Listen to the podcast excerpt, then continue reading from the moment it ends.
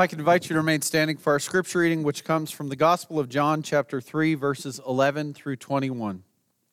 Jesus said this, "I assure you that we speak about what we know and testify about what we have seen, but you don't receive our testimony.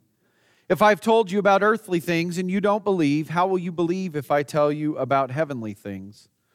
No one has gone up to heaven except the one who came down from heaven, the human one.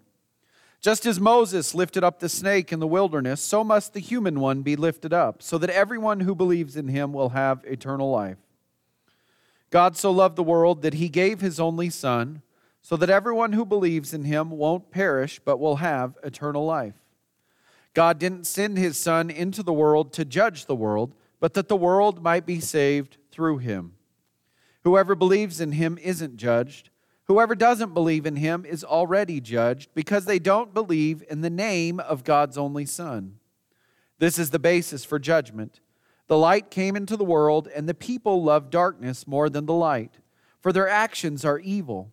All who do wicked things hate the light and don't come to the light for fear that their actions will be exposed to the light.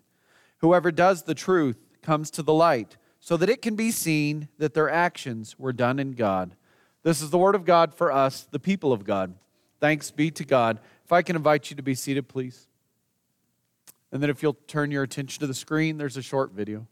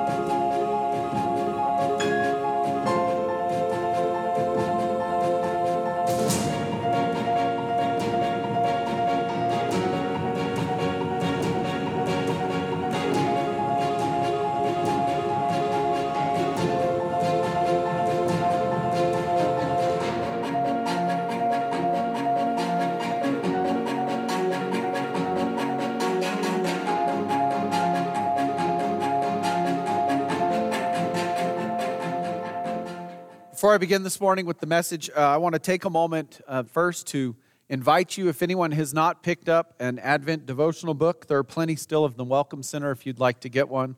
Also, if you're worshiping with us online or in the radio and you'd like one, just let the church office know, and we'll put one in the mail this week. I also want to thank, I neglected to thank folks who came and worked at the church workday yesterday afternoon or morning. Uh, we got a lot pruned and things done, and I just appreciate you all giving a couple hours out of your Saturday. Uh, it just we got a lot done, and thank you.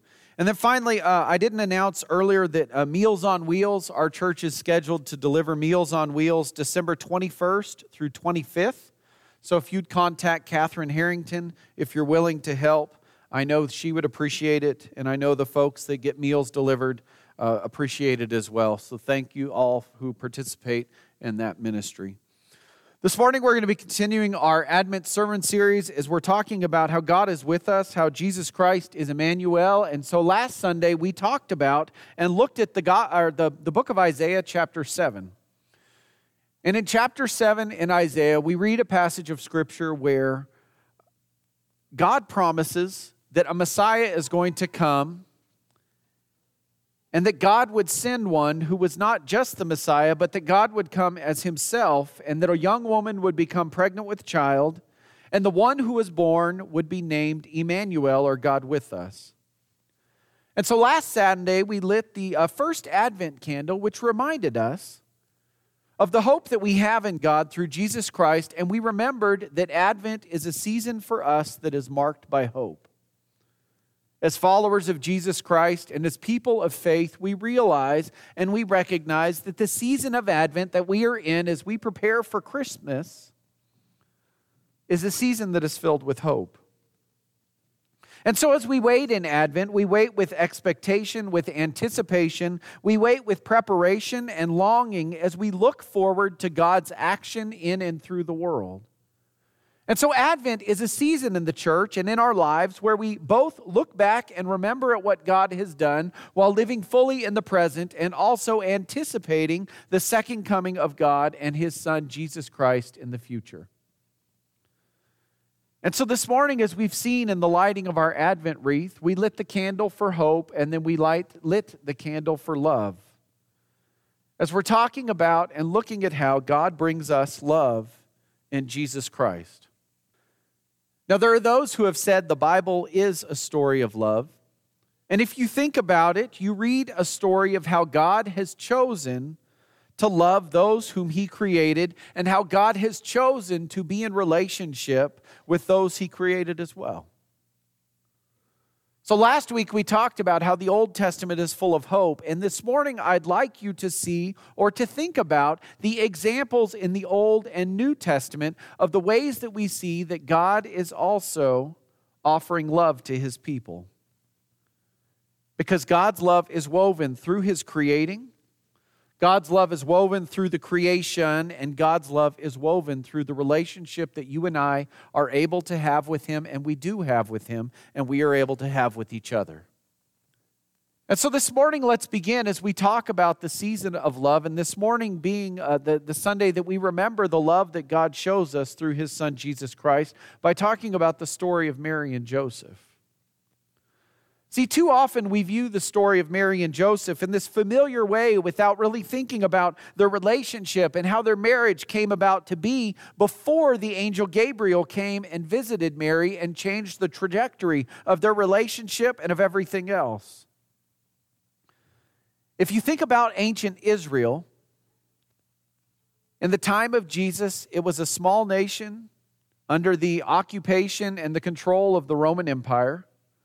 In a small village called Nazareth lives a carpenter named Joseph. Joseph is a descendant of King David himself. He supports himself by turning wood and other items into tools needed for daily life in Israel. And Joseph likely learned his trade from his father, who was probably a craftsman himself. In the Gospels, we know that Joseph comes from the city of Nazareth. That's what the Scriptures tell us, and we There's no reason not to believe it. However, some scholars believe that since he was a descendant of David, he was originally from the city of Bethlehem and at some point moved to Nazareth, possibly to work in Sepphoris, which was a bustling and growing uh, Roman or Greek city near Nazareth. And so from Nazareth, Joseph and other craftsmen would walk to work every morning. They'd work throughout the day and they, they would return home at night. And so that's a logical way, you know, or reason for him to have moved. People move for work, don't they? Many of us have done that ourselves. We don't know Joseph's age. Some say he was much older than Mary. Others say that he was, you know, just a few years older than her. But what we can assume and what we can know is that for him to have been looking into getting married, he was in a position in his employment and in his life that he could support not just himself, but also a spouse and then any children that would have come from their marriage. And so in biblical times, as we talk about uh, Mary and Joseph's betrothal and marriage, they were very different from how you and I imagine them today. There was a contract that was arranged at the very beginning where the couple and their parents would negotiate a dowry or cash price that the groom would pay to the bride's family, and a contract would be signed. At that point, Mary and Joseph are actually married legally. But Mary still lived in her parents' home. Joseph still lived in his own home. And so there had been this time where they would get to know each other. They would date. They would um, grow together and, and learn about each other. And, and this time would take almost, oh, up to a year or longer. And then when the time would come for the wife to move into the home, the groom would gather his groomsmen, and he would go to his bride's home, and she would be gathered with her bridesmaids. And their marriage would be, you know, made official, and then there would be a great feast and a great celebration. And then the bride would move into the home that they would then share. And see, this part of the marriage that we're talking about, if you think about in the gospel, when Jesus is talking about how when the kingdom of God comes and, and those who are unprepared, it'd be like the bridesmaids who have not trimmed their wicks, who are not ready and waiting for when the groomsmen and the groom arrive. See, this is what Jesus is referring to in that parable. or when he's telling the people to anticipate, to be ready, to prepare for God's kingdom that's going to come. It's that time. But it's in that time that, that Joseph and Mary are in, this in-between time, where they're legally married, but they're not yet living together in the same home, that the angel Gabriel visits Mary. See, the Gospels skip over all of this, this portion. Now, I think part of that is because the Gospels want us to, to hear and see and to, to receive the facts, don't they? And so they want us to know that Mary and Joseph are betrothed. They get married. They're in this in-between time. The angel Gabriel appears to Mary. Jesus is born, and then on we go. Because the gospel's purpose is to tell us the life and ministry of Jesus Christ, are they not? And so they don't spend as much time on Mary and Joseph, which is fine. But what they do tell us is that when the angel Gabriel appeared to Mary in the Gospel of Luke chapter one, the angel tells her that she is the chosen one among women, that the child that she would bring into the world would be God. And so we know that when Mary went and told Joseph this, it didn't go over well. We can imagine the feelings, the disbelief, the questioning, the anger, the possibility for embarrassment, everything else. And so Luke's gospel tells us that after Mary told Joseph, she left Nazareth and went to a village in Judea, which would have been the southern portion of Israel, to visit her cousin Elizabeth, who was also pregnant. And so while Mary goes to visit Elizabeth, God takes this time of uncertainty and of pain and of frustration and of anguish and of conflict and of un- just everything. And the Gospels show us how God shows us that He is a God of love and how God turns this time into a story of love and an example of love. Because, see, the story of Mary and Joseph is a blip on the larger story of the love that God has for us. In First John chapter four, verse sixteen, it says, "We have known and believed the love that God has for us. For God is love, and those who remain in love remain in God, and God remains in them." And see, what John wants us to see, both in the Gospel of John and then also in the letters that we read of First, Second, and Third John, is that God's nature is to be loving. Jesus himself said that, that he came to what? Not to judge, but to what? To offer love. You know, we often, we gloss over that passage of Scripture when we look at the Gospel of John chapter three, when Jesus is gathering with Nicodemus and he's talking, and Nicodemus is coming to make sure that he is the Messiah, to say, are you really the one? And so Jesus, you know, we read in John three, John three sixteen about God so loving the world, but we forget to read the part where it says that the Son is sent not to bring judgment, but to bring love into the world. Because that's the nature of God, is that God created the heavens and the earth and each of you in it so that he could have a relationship of love with you. That God was loving when humanity chose to fall into sin, that God continued to love when humanity chose to do all of the things that we know throughout history humanity has done. Yet as we look, even in the stories of Abraham and Isaac and Jacob and Joseph and Moses and Ruth and any of the other people that you list in the Old Testament, they show us examples of how God chose to continue to guide and to direct and to exhort and to demonstrate mercy to his people because of his love for each of us. And so in Mary and Joseph's story and in the Gospels that we read, love takes form in Jesus Christ. Jesus who's the Messiah, Jesus who is God with us, Jesus who is Emmanuel. And so in Jesus, we see that, that God's love is strong enough and persistent enough to see us through and to be with us in every storm that we face and in everything else. See, as I read the Gospels this week and as I was thinking about it, I'm sure when Mary left Nazareth, after telling Joseph about the angel Gabriel's visit, she left feeling unloved, because my guess is Joseph's reaction was not exactly the most loving. My guess is she was wondering what was going to happen. My guess is she was wondering if the angel had told her, if, the, if those events were really going to unfold. But what greeted Mary when she got to the home of Elizabeth? It was unexpected love, wasn't it? It was the love of God.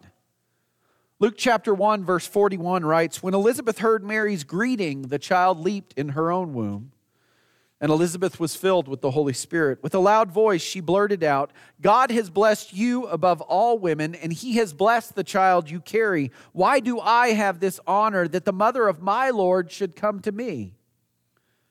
As soon as I heard your greeting, the baby in my womb jumped for joy, happy as she who believed that the Lord would fulfill the promises he made to her.'"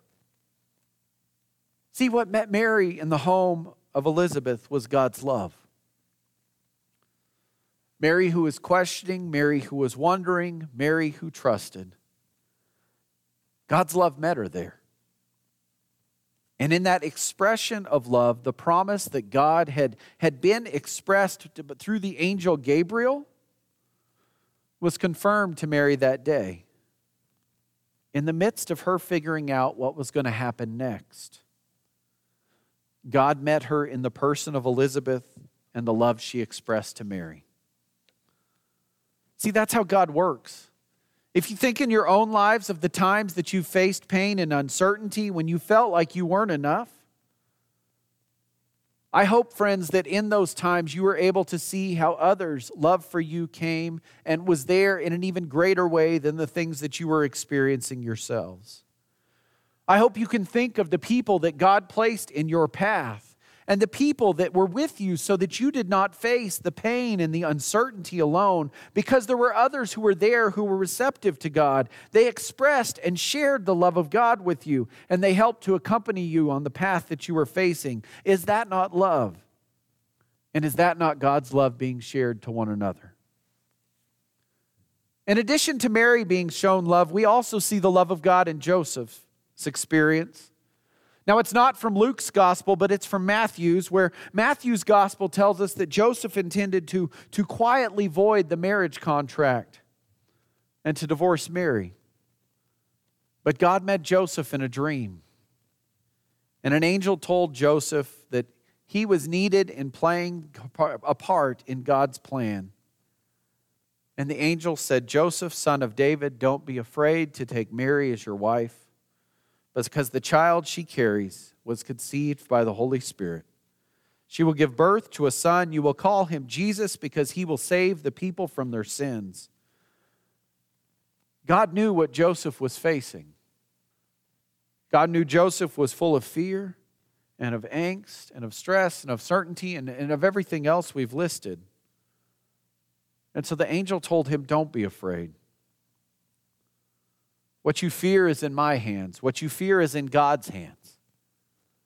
And what you fear and what you are fearful of is all part of God's plan." And see, Joseph chose to love and to trust.